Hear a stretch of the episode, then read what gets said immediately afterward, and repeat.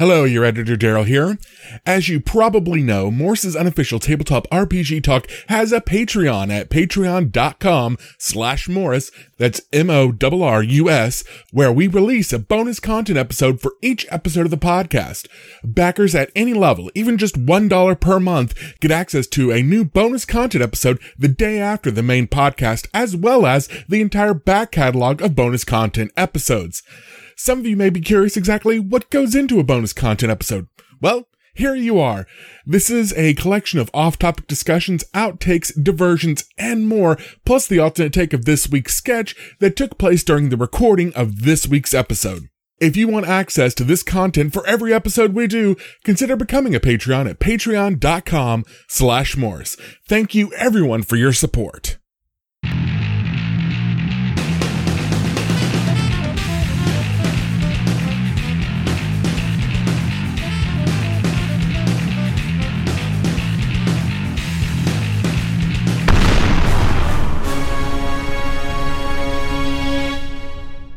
Are we all recording?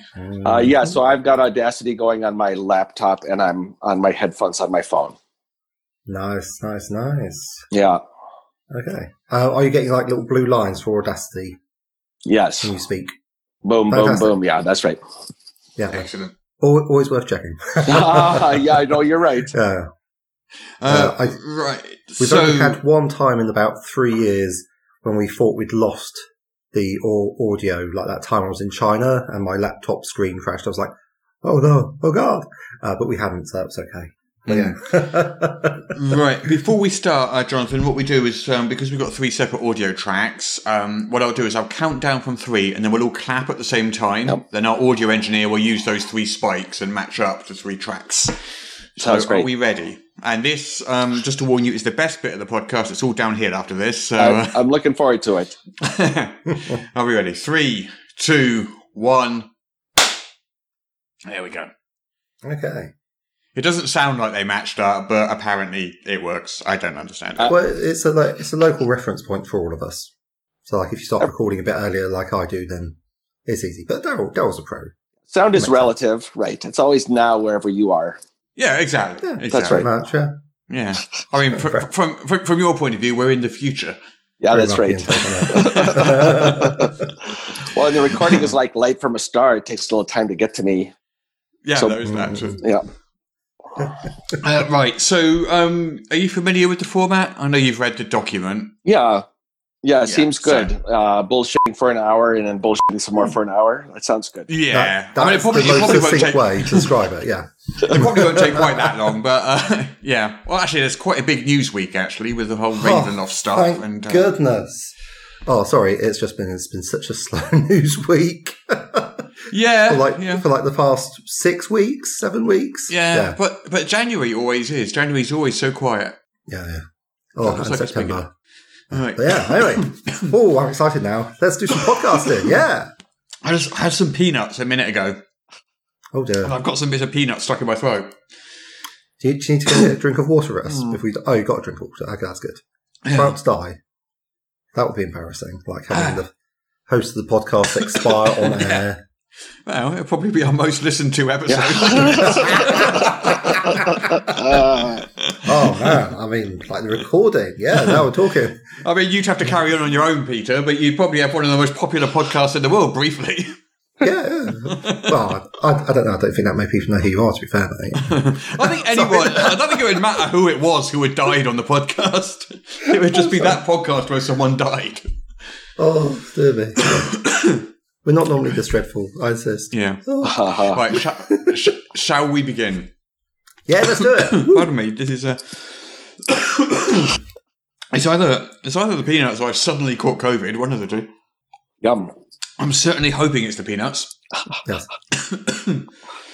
Sorry about this. Unless it's the peanuts themselves that are giving you the virus. Yeah. Interesting. Ooh. Russ is just very shy. He's like just, Yeah. just Are we, collected are, till they start the podcast. Are we ready to begin? yeah, let's do it. Woo. Yeah. Okay. well, you, you, you may know our guest from uh, titles like D and D Third Edition. Pardon me. Oh, was, was that D and D first edition? Luckily, we can edit this out. don't we? yeah. it's got, it's got, it's, He's- the he's outtake episode is going to be on fire, man. Oh, He's, he's oh, overcome. It's too much. I am overcome with emotion. Yeah. Yeah, yeah, absolutely. And peanuts. Let me let me let me try that again. Remind me never to have peanuts before recording. Let me try Okay. that again. Again, this time, but don't choke. I'll try not to. Okay. You may know our guest from titles such as D&D 3rd Edition, Ars Magica. Uh, I'm going blank now. I'm not doing very well. Thirteenth age. 13th Everway. age. Let's, let's do that again. Let's do that third time. Uh, and you, it, you see, it's this sort of podcast, Jonathan, where Russ feels absolutely no shame, indeed quite secure that he will not receive approbation, but maybe even a touch of adulation for saying, making that sort of remark. Well, you know, it, it, it's, the, it's the tragedy of becoming an adult and realizing that you no longer have all of this stuff that you had such nostalgia for when you were a kid. And then you just end up rebuying all of it. Like my whole uh, first edition D&D collection, somehow between the age of like 18 and say 22, 23, when I mm-hmm. went off to university and stuff like that, somehow it disappeared. I don't know what happened to it. Either my parents mm-hmm. got rid of it or it got lost in the move or whatever. Because there was a Yep. period of time when I didn't game. And it was only mm-hmm. for like two or three years where I sort of took a break from gaming. And in the last sort of five years, I've had to rebuy all of that from eBay, the whole lot. Mm-hmm. Yeah, and the weird nice thing that- is, I'll- Nice that other people were keeping that stuff around for you so that when you wanted it again, they could sell yeah, it to exactly, you. yeah, Right? yeah, Yeah. The weird thing is, I'm probably never going to play it again. First edition Mm, D and D. I don't imagine, but just Well, having yeah. it there on the shelf is kind of important to me. Yeah. Yeah, it's sort of got a totemic significance Yeah, as yeah. sort of your introduction to the hobby. And yeah, that's, Yeah. that's pretty cool. Yeah, I can't Hey, find my never know. first edition, my player's handbook from first edition. I I don't know what happened to it, and I'd like to have it. I would never play it, but yeah. I'd love yeah, to have it on I the mean, shelf. Yeah, I mean, it's not that expensive. It's only like um, twenty dollars or something on eBay. They're not hard to pick up. Yeah. I They're want not- they're mine. uncommon. You want your specific one? Yeah, I still Yeah. have my, my first twenty sided die. Oh, really? Really? I, I I went through a period of when I when I started game. I used to collect uh, dice quite quite a bit, and I had quite a collection. But I also really? used to let people. I also used to make the have the problem. of- I'd, uh, I'd I'd lend people my dice during a game, and I realised that my dice collection wasn't growing; it was diminishing. and eventually, it got to the point where I had almost no dice left. So for about five or six years, I just turned up with an old dice to every game and just borrowed dice. I mean, I was running the game, so I kind of like, well, I'm providing the adventure. You can provide the dice. That's And right. it took me years before I started buying dice again. Oh, right. Now I have very few dice. Just a just uh, a small selection, uh, carefully curated, and Hmm. um, my twenty-sided dice are so pretty that Rob Heinsoo borrows them at the table without realizing it. Are you superstitious about your dice, though? Uh, I am not superstitious about my dice. I do like if I'm going to roll a twenty-sided die, I want it to be pretty. But other than that, Fair, I'm not fair. superstitious. What, what about you, I- Peter? Anything? Oh, like um, I like my dice to be clear gem plastics. They've got no visible irregularities because I found that my my rolling noticeably improved once I got rid of some of the like the multicolored plastic ones. I mean, it's still not great, and if you want to borrow my dice, you can. That's on you. Uh, I'm just saying, like the two, the, the the the curse of Tutankhamun has nothing, has nothing on my dice. For me, Just- but that, but yeah, if you want to borrow them, feel free. If you're not a superstitious person, go ahead, borrow my dice. For me, dice are great as long as they're not too ornate. You know those really ornate ones with patterns on, and you can't quite make the number out because Oh, there's God. so much patterning going on around it, and you end up picking it up. And is that a six or a three? Or- I, I, I, I'm, I'm much the same thing, but that's because I'm coming from, from a GM perspective where I can't quite like be able to see what numbers the players rolled. Not because I don't trust my players, because I do, but more because, like, not everyone's, like, really up on, like, speed mental arithmetic. And if they roll, like, if they say, oh, I rolled a 15, that misses, I'm like, well, you rolled an 8, and plus 8 is traditionally 16, then I can help them out. Whereas if they just roll, like, a tiny, tiny number where it's, like, covered around with ridiculous things, I can't help them out that way. We are drifting So- a bit off topic. Well, I do have to talk about uh, superstitions with dice, though, because for Over Oh. the Edge, which I redid in Yeah. 2019, Mm. all Yeah. your rolls are on two dice. and Mhm. each player is instructed to find two six-sided dice and keep those as the only dice they roll for that game, and to use them only for that game for the duration of the campaign, so that every time they roll a success or a you know a bad twist or whatever is with those same dice, and uh, Mhm. we would then have like a little jar to keep all the players' dice in, and um, it's it's fun. Like I normally I'm not superstitious about it, but this is a game about psychic powers and weird conspiracies, right, yeah.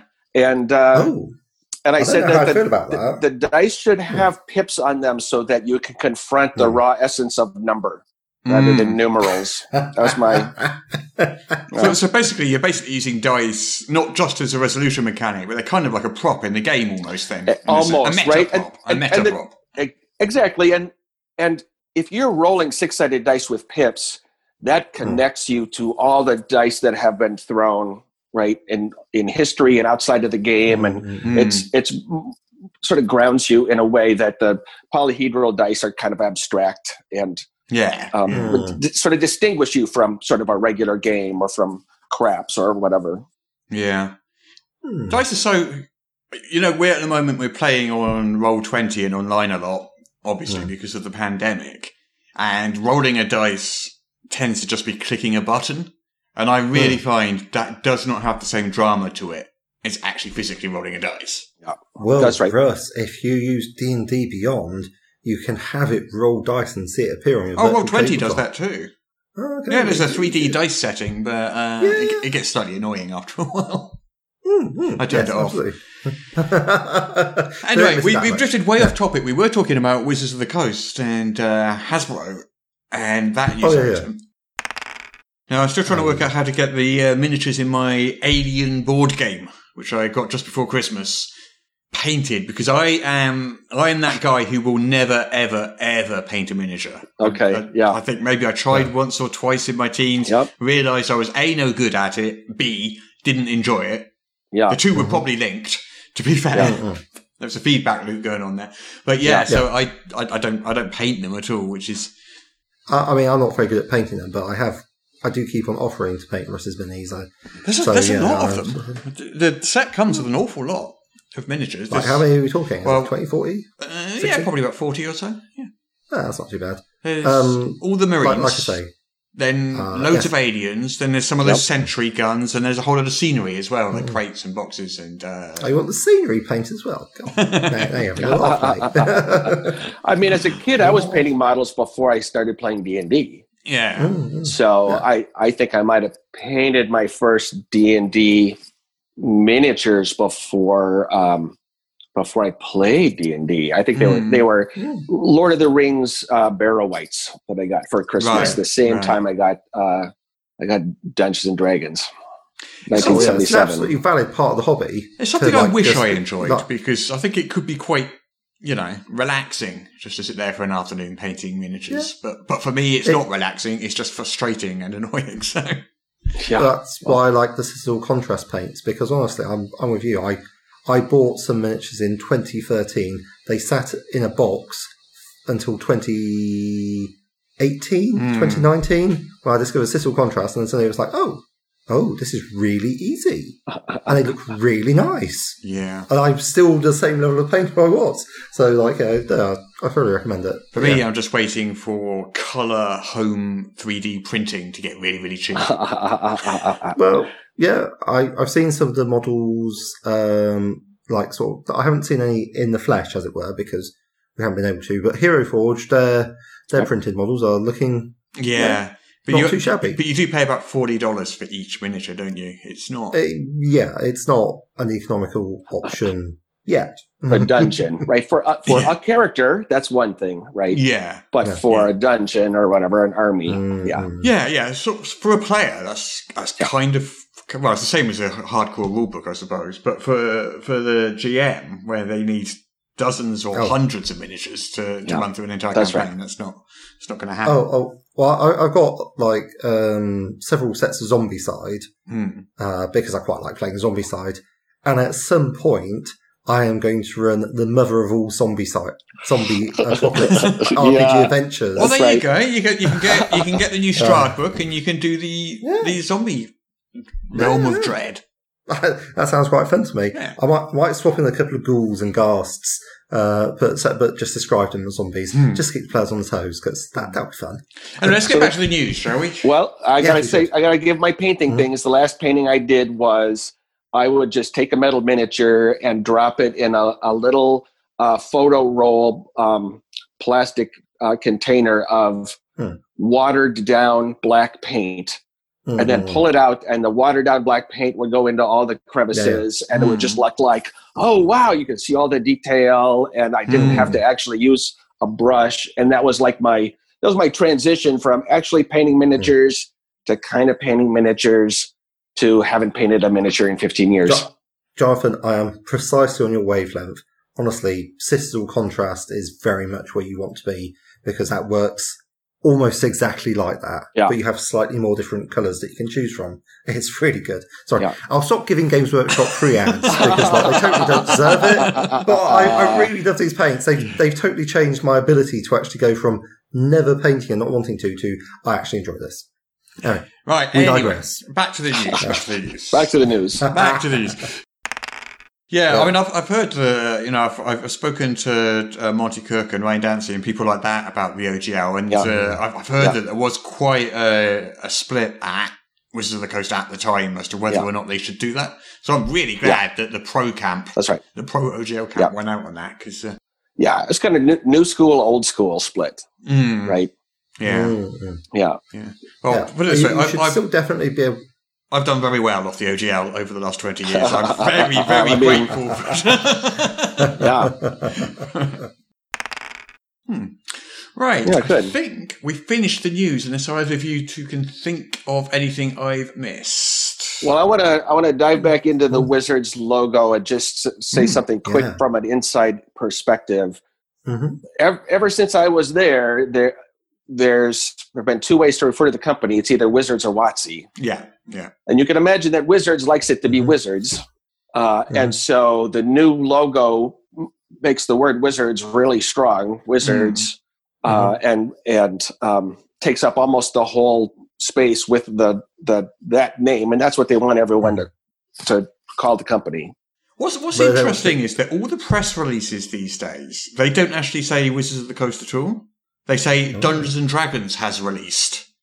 Oh. So Dun- the, the brand Dungeons and Dragons is kind of taking preeminence over the name of the company. Yeah. Yeah, well, it, ha- it has way more, you know, way more name recognition Well, than yeah, the company. Yeah, Yeah. yeah.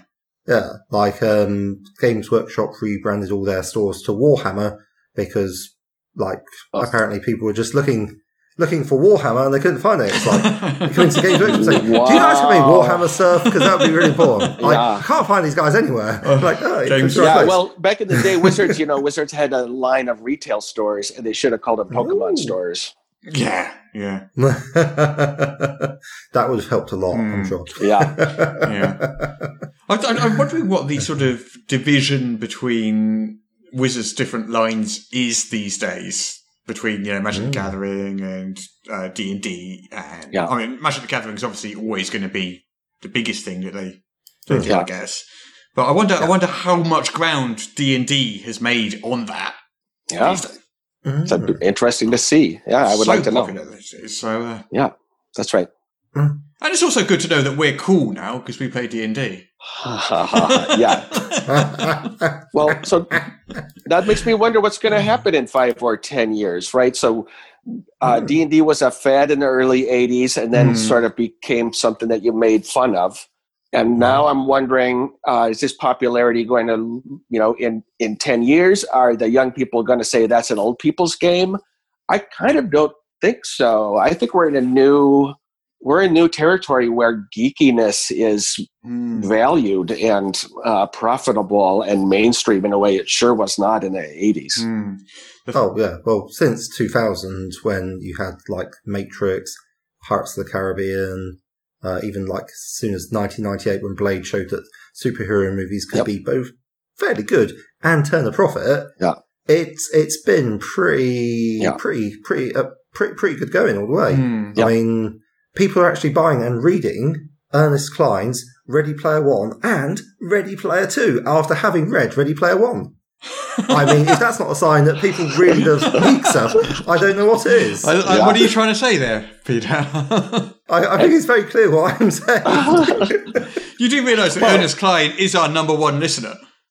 if, if it turns out that like you know, we, we release all the funding, then uh, we'll, we'll have identified our mystery patron. so, uh, um, yeah, I was just thinking, um, um, as, as Jonathan was just saying, sort of in five or ten years' time, um, what will happen to tabletop role playing games in that period?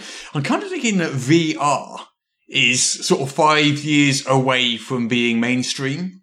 Oh. But then again, I thought that five years ago, so Yeah, you know, that's right. That and, and fusion energy.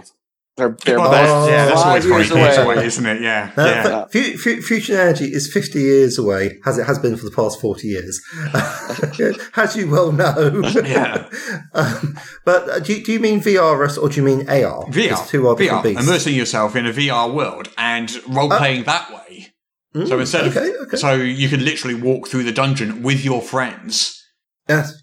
Um, well, I mean, that t- certainly does not account for a lot of like the general levels of fitness. Because Well, there I is that, I suppose. Yeah. ma- ma- many people, myself included, are like, "Oh, oh, we have to bend down to get under this." yeah, there, there'll, there'll, be, there'll, there'll be no bending at the knees here, my friends. Yeah. Right, Crikey. you now have to climb a mountain in real time. Let's go.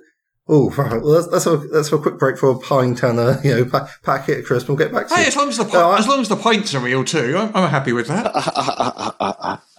Okay, I'm a I'm Um, a skeptic. I'm a VR skeptic. Really. I, I think that the beauty beauty of Dungeons and Dragons Mm, or role playing games in general is that it takes place in your head, mm, right? Yes. And um, and when Dave Arneson introduced his uh, game new game style to Gary Gygax, it was this weird um, place where the adventurers go to the comeback inn, which is this inn where if you try to step outside, it teleports you right back in again, Mm. and you can't leave. And that's all just theater of the mind stuff, right? And so, like I, um, I've created a little adventure for kids that's all in your head about exploring a, um, a you know ruined castle, and there's a, a an ice monster and a fire monster, and they both want to kill you. And if you can get them to fight each other, then they destroy each other, and you're safe or whatever. Right. But but like if I had to create a VR environment in order to have kids experience that, it would never happen. And the Mhm. whole I, the whole the beauty of uh, Dungeons and Dragons or role playing games in general is I, I I think it's the ability to make up whatever you want, right? So you can say, Hmm. um, well, okay, you drank that potion, and now you have a giant uh, gazelle horn sticking out of, growing out of one side of your head, and you don't have to come up with the imagery for that, Right. and right, You, and you don't and, have to program that in advance. Yeah. and that was one of the things that sunk the the D and D um, digital tabletop that Wizards was Mm. working on back in two thousand and whatever, Mm. where Mm. um, you were going to be able to create your character uh, and put them on this tabletop as like a virtual miniature. But every time D and D would make a supplement, you would then have to recreate the entire equipment list for each new race. They called them at the Ah, time. So, yeah. like if you added a Goliath, now you had to create all the gear had to be visually Yeah. created as 3D objects that you could put on this character. Mm. And Ooh, wow, um, that is a huge asset list to be working with. right and then Yeah. and and then every new piece of equipment that you create like you know here's the two-bladed sword or whatever it is you then have to create this elven version and the dwarven version or whatever and it's like you Mm, can't in in in theater of the mind you can make up all that stuff and it's fine right Mm. Yeah. like you know I- I- characters with like an aura or any kind of thing that you want but in, Oh, yeah, yeah. it- you know if it's going to be if you really want to show people what the what the thing is that's a huge amount of work and that's Mm. Yeah. the whole the, what i love about role-playing games is that they get people to be creative right like you see a role-playing game adventure and you think i can do that i can invent Mm. a setting i can invent a character i can invent Yeah. a monster um, but if you eh, you know if you see a movie you don't think i can do the special effects in cgi for that monster because you can't Yeah. you're an Yeah. amateur and so i'm um, I don't know. I'm a. I'll go on record saying I'm a skeptic about uh, VR being, being Yeah. a, a big deal. I, I got, I got, I gotta say, like, 100% your concerns are, like, bang on. Like, the, these are all very true. Um, but I am a fairly big fan of, like, the, uh, Larry Niven, uh, Joey Cornell, David Barnes, the Barsoom project, uh, which essentially has people LARPing in VR. Um, um, I, I actually really, really liked that and started doing live action role playing in part off the back of it because I thought it was really, really fun. Mm. So I can see that there's definitely going to be a mix of it. I mean, if you if if if Russ said D and D is going to be replaced and move entirely to VR, then I think we'd just have to like laugh and throw like whatever was convenient at him. But has a supplement, has an alternative way of exploring Sure. role playing game space. I think there is a lot of space to be done with VR, and a lot of the things that you were mentioning, um, places like Hero Forge already have this immense library of assets and how they all fit together.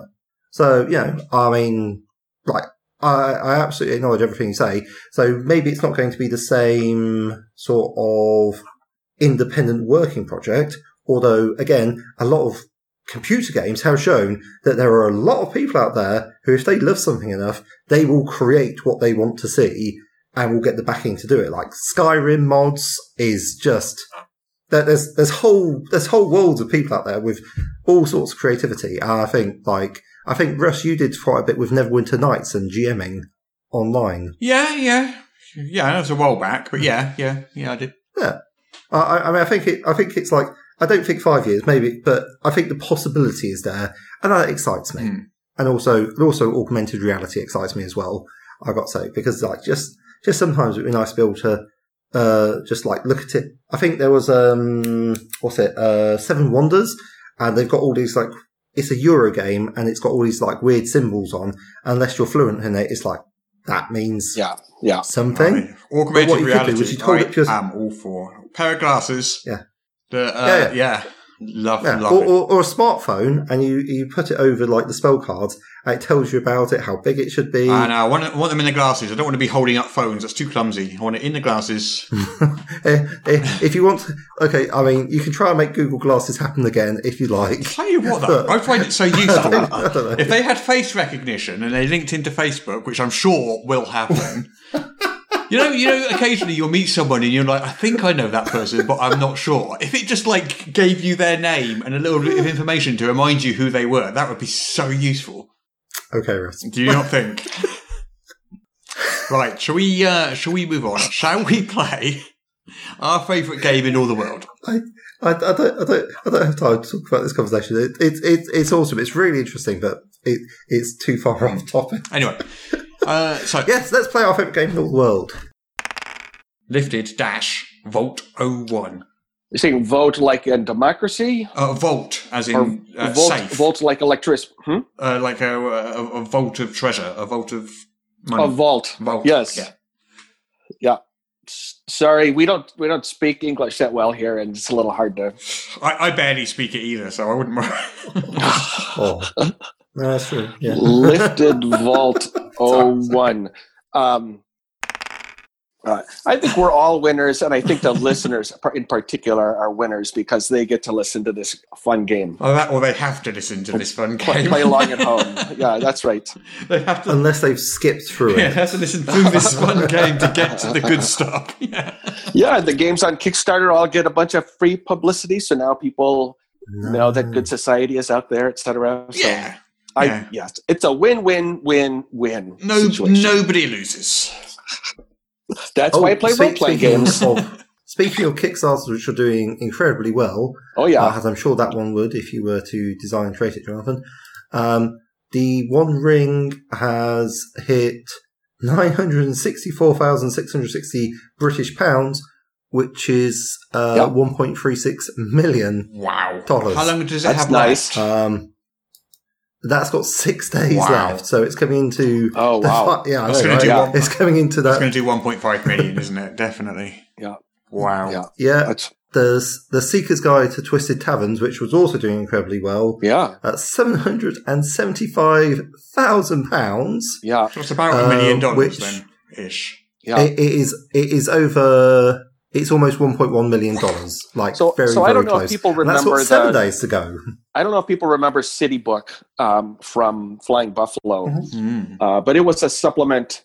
Uh, um, it was sort of a, a, a generic supplement of um, interesting places you could find in a city, like taverns and Yeah. inns and Mhm. uh, temples and a tattoo artist and Mhm. um, and then for each one there were a number of like story hooks for how how you could put this in your campaign and um, Mm. boy that changed uh, game design in in a way that i think a lot of people don't recognize because it changed the way that i Mm. design stuff Mm.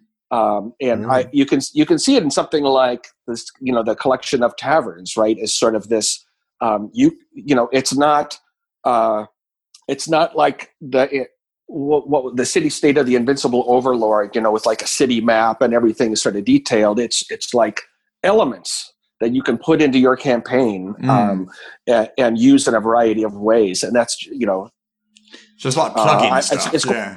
yeah, exactly. It's great to see that go mainstream. I think that's a uh, that's a marvelous approach. Yeah. Because I, I like role playing games because they let you be creative, and if you've got a city that's all mapped out, then you're then the game master is really just sort of the interface between the the map and the players. But if you've got something like a big book of crazy taverns that you can put into your game in a variety of Mm. ways, then then you have to be uh, you have to collaborate in the design work to make that work, and I Mm. think that's great.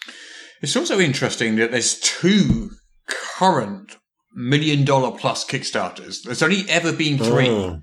Uh, tabletop Mm. RPG. So two from Matt Colville, and one was John Mm. Wick Seventh Sea. Yep. As far as I know, they're Wow. the only only three that there have ever been, and now there are two at the same time right now.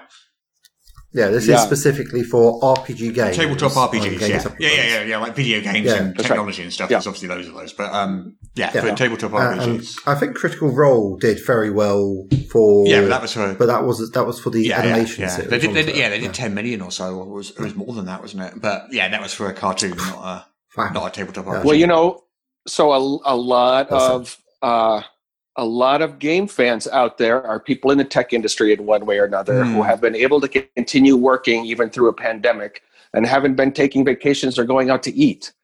And Mm. so the the pandemic has really created a bigger split between the people who have more money in their bank accounts because they haven't been spending it, and people have less because they haven't been working Mm. and so eh, gaming appeals to kind of the the first group and so yeah that it's dungeons and dragons has been selling super great magic been selling super great and um yeah here along come these games doing super great it's Mm. um Yeah, I think the industry is definitely, you know, the rest of the world might not be, but the industry is definitely the, in a, you know, Yeah. a healthy Uh, place right now, isn't it?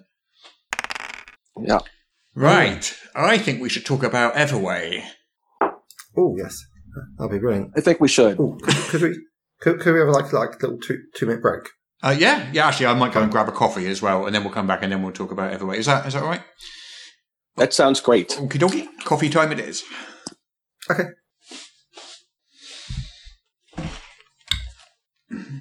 I have returned. The Sharon made this big tray Oh. of flapjacks. And they're sitting in the kitchen. And every time I go into the kitchen, it's so dangerous. They're really nice. Oh, Oh, they're lovely. that does sound good. Mm. Oh, flapjacks. Crikey. So, did you approve of the sketch? Yeah.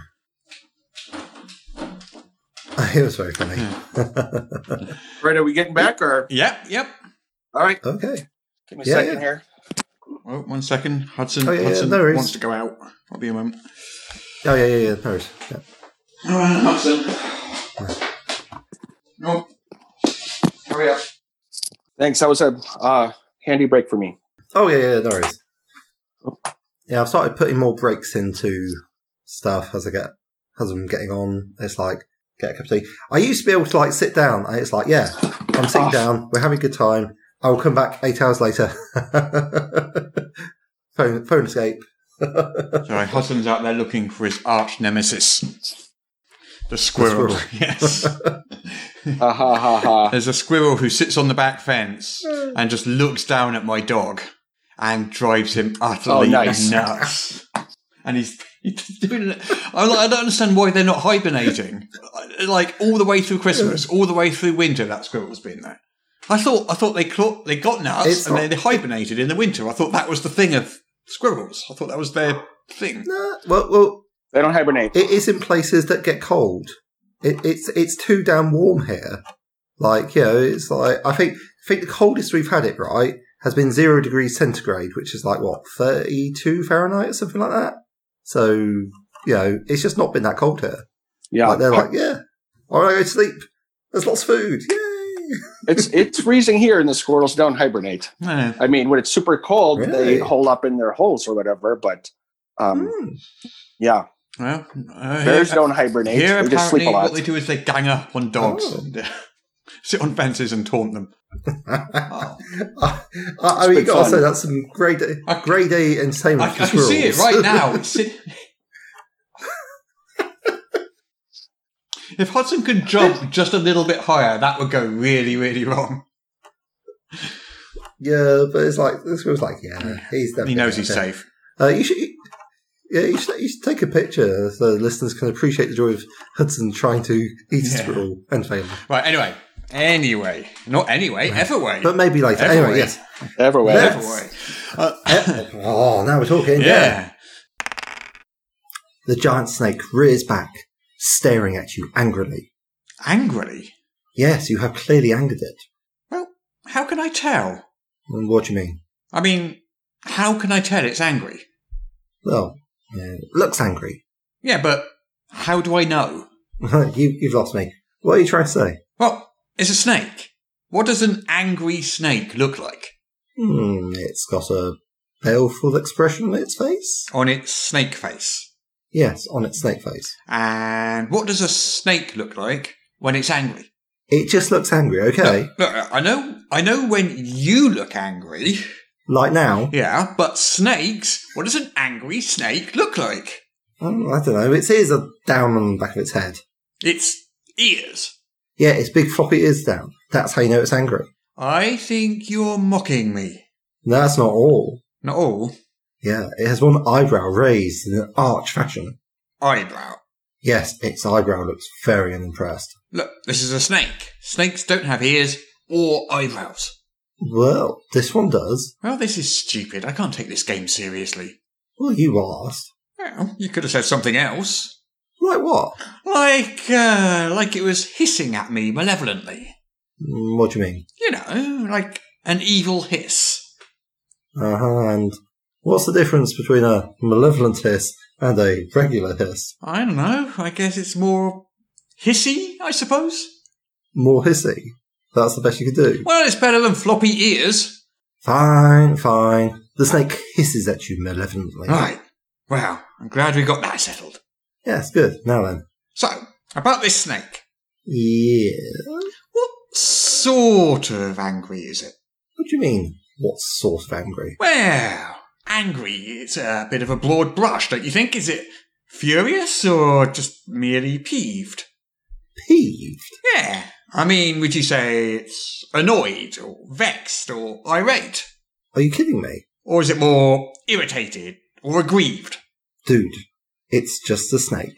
Maybe it's not so much angry, just a bit cross. It's a friggin' snake. Ah, perfect, thanks. Exasperated it is. Oh, by the way, your ears are down. Oh, dear me. it's just a repeat of last night's conversation. it, it is. It's, it's still quite funny though. So yeah. Oh.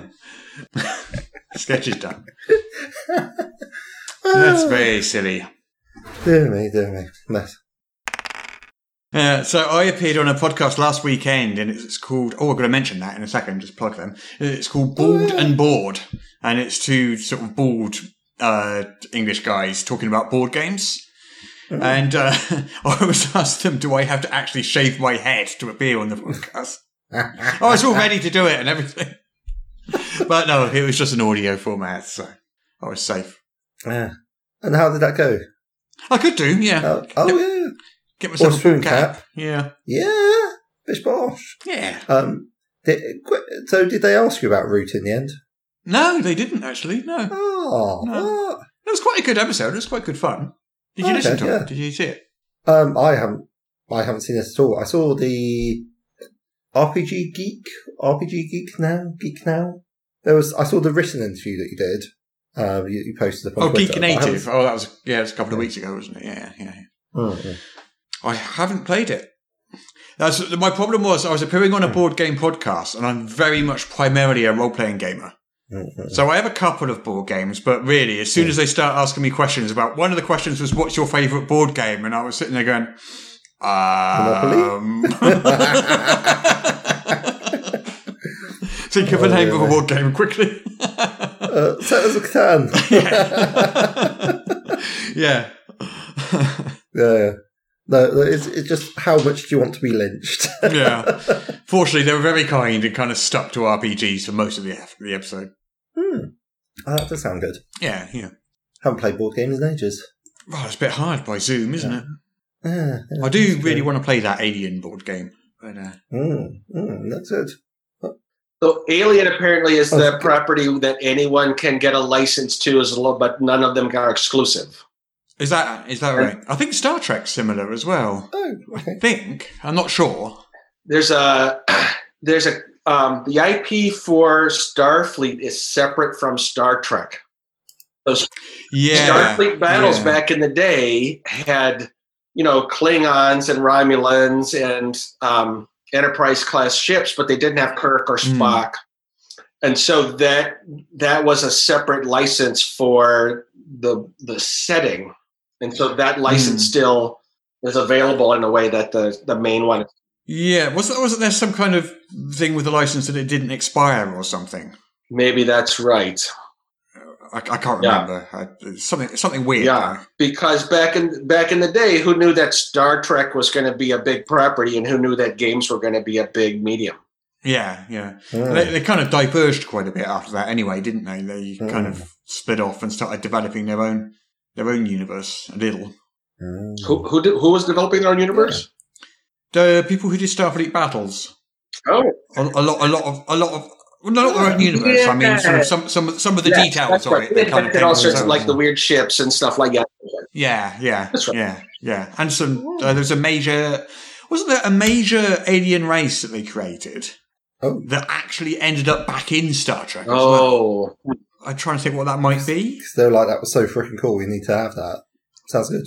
Well, did they add the, did they add the Kzin? Because that they got That might have been it. That might Well, have been Oh. it, yeah. Yeah, well, that, that, that, that's Larry Niven. yeah. Isn't it? Lone apparently, Space. Hmm. apparently Larry Niven wrote uh, for the animated series, the Star Trek animated series.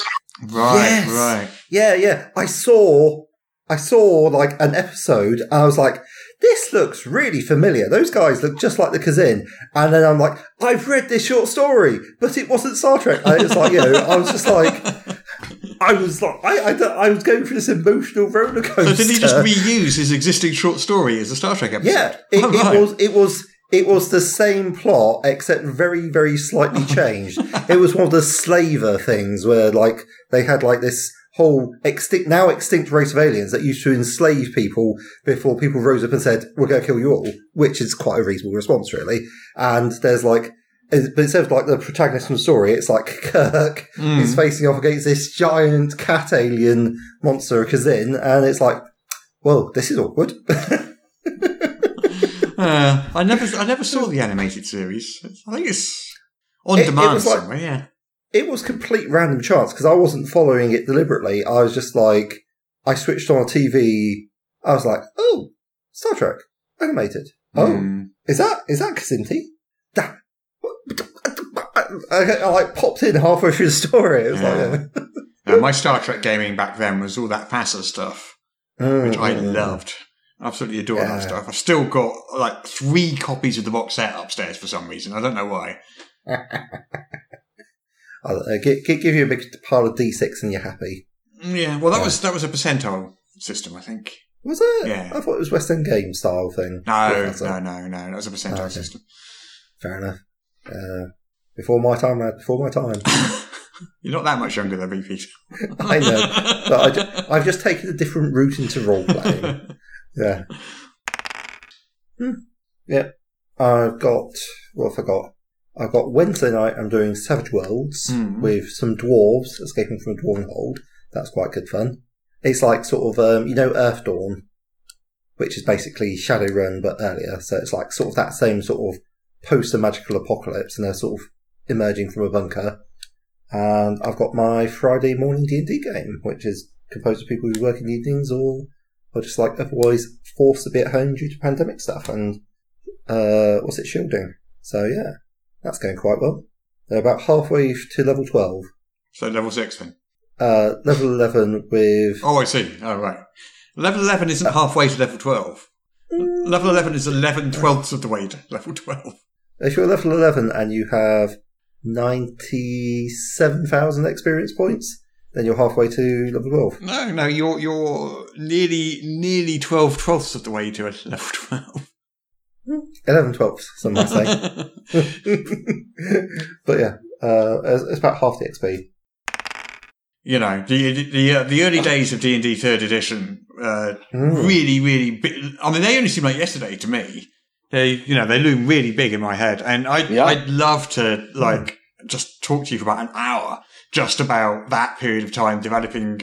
Um, Yeah, I Third love edition. talking about my games and and, and yeah, and reminiscing and yeah, yeah, it's a huge topic. There's a ton of stuff yeah, yeah, to talk yeah. about.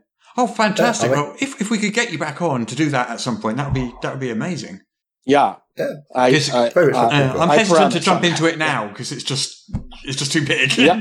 yeah, that's right. You, Yeah. you have, do you have like one question or one burning? I think I think How what I think one thing I, I would love to delve into is a, a little bit about um, we did touch on it earlier about the OGL and Yeah. uh, the, the kind of um, I to say infighting, but the disagreements about, about Yeah. whether or Yeah. not to do that and how and how because I've, I've heard bits about it from different people, and I kind of got you know bits of the puzzle in my head, but I haven't got the full picture. And uh, it's a period of time that I just really, really enjoy hearing about. Yeah, yeah, that's a that, that is a real interesting one because sort of it goes against everything that TSR wanted, right? Like Mm. TSR wanted to Mm.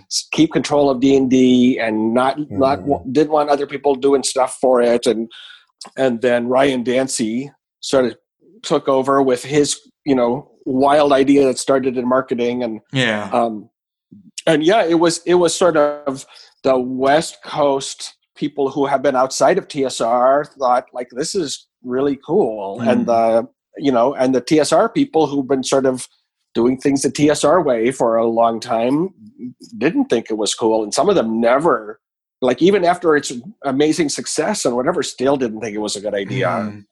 So Yeah. um, yeah, It just kind of seems obvious to me because you know, a supported game is a successful Yeah. game. The Yeah. more, the more, the more stuff there is to support your game, the more people are going to play your game, and it has a sort of, uh, sort of feedback loop going, effect. going on. Yeah, yeah.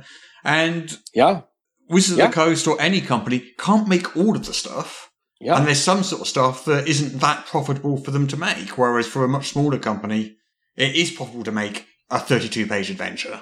Whereas Yeah. for Wizards of the Coast, possibly it's not. Well, and that was the big problem was they were still making these products that were not even profitable. Like Hmm. they're making these Mm. products that didn't break even, but they felt like they had to Wow. support the lines and I don't know, it was it was Mm.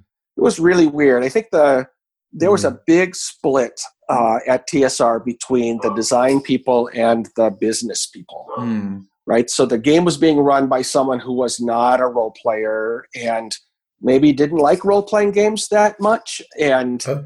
uh, yeah, uh, and Hmm. the um, and then the design people, they you know they love doing these cool settings like Dark Sun and Planescape, but they Yeah. didn't have a lot of insight into what was going on on the business side. as on, on the business side Yeah. and so um uh yeah i i, I think it was uh it did take a ch- sort of a change in perspective to to understand how valuable it is to have other people supporting your main game with their own support Mm. products right? Yeah. And the, the idea was Wizards wanted to keep doing these 32 page adventures, which are really hard to make money on or whatever.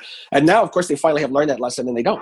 Yeah, and then let everyone Right. else do it. And- yeah, and- yeah. They And, got you know- DM's Guild for it. Yeah. Yeah. and, and, and maybe it was silly to have both the open game license and be trying to do these 32 page adventures. Mm. Mm. And, and, you know, the old fashioned answer is, well, we won't have an open game license and then we can do these 32 page adventures. yeah. And the newfangled ex- thing is, we'll let somebody else do the 32 page adventures and Yeah. we'll have an open gaming license. And that's what fifth edition is.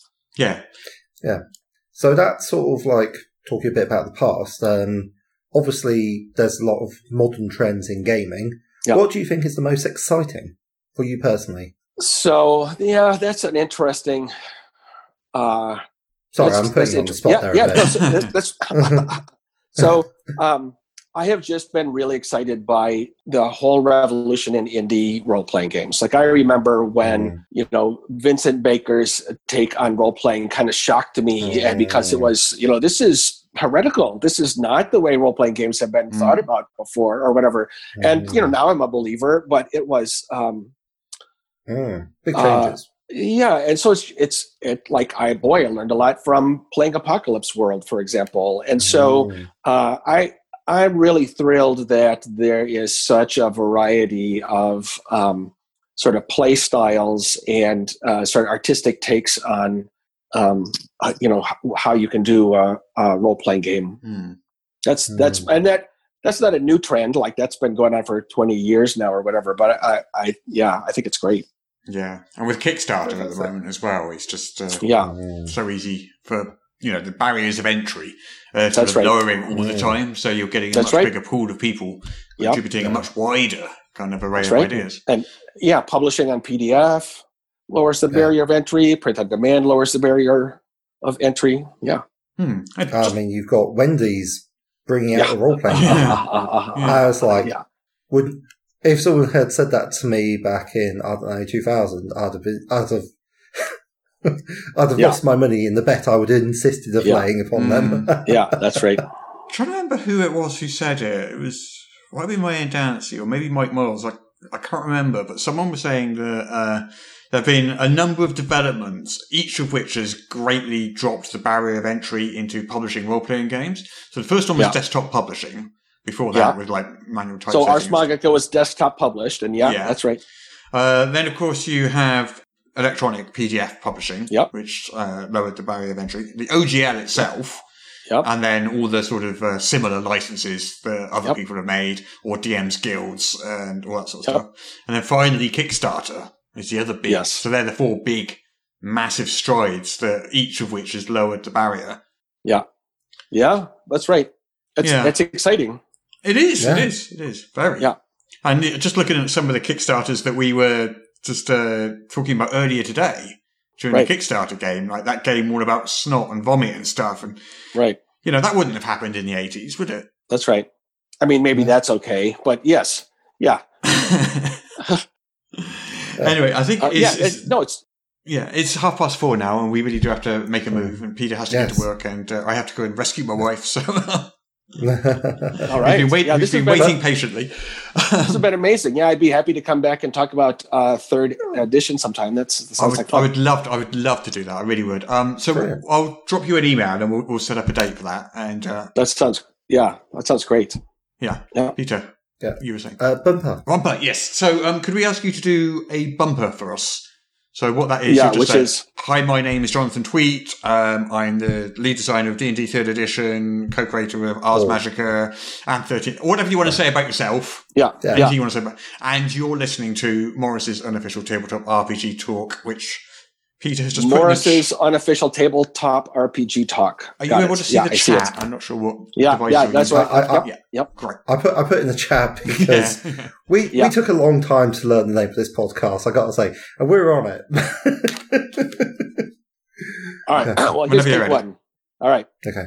Hi, I'm Jonathan Tweet. I was the lead designer on third edition. I was the co-designer on games like Ars Magica and 13th Age, and now my game Everway is out again. And you are listening to Morrus's unofficial table talk.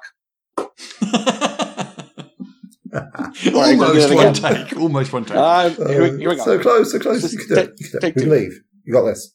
Hi, this is Jonathan Tweet. I was the lead designer on third edition. I've worked on a bunch of other games like Ars Magica and Everway and Over the Edge. And you are listening to Morrus's unofficial tabletop RPG talk. Excellent. Perfect. Bravo. Bravo. The thing that most people stumble on on this actually is their own name. I don't know why. Yeah, yeah. I think we That's actually had one person actually blank on their own name. It's, uh, ha ha. Yeah, well, the pressure's on, you know. yeah, yeah. So, It's like, it's like those quiz shows that people can't get the really, really easy answers. Yes. It's really easy when you're sitting on your couch shouting on the TV. But I bet when you're there in the studio with the lights on you and an audience. I bet. Oh, yeah, I know it. yeah. Uh, It's been an absolute pleasure, Jonathan. I really, really enjoyed that chat. oh, Yeah, it's been a lot of fun. I, and the first half is fun, and it's a fun game, and yeah, it's all good. Yeah, and Yeah. yeah, love to have you back. It'd be fantastic. Hmm. And it's Yeah, a ple- it's a pleasure would- to actually talk to you. And then Right. That's 20 right. years I've known basically who you are. That's and right. That's right. Occasionally sort of like Yeah. interacted with you online, but not actually Yeah. not actually spoken to you. It is nice. It Yeah. really is something. Yeah. So let's do this again. Yeah, I'm up for for, sure. it. For sure. All right then. okay. Shall we get All out right. of here then?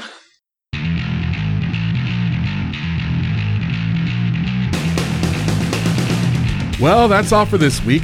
I'd like to once again thank our amazing backers here on patreon.com slash Morrus. You make what we do possible. Until next week.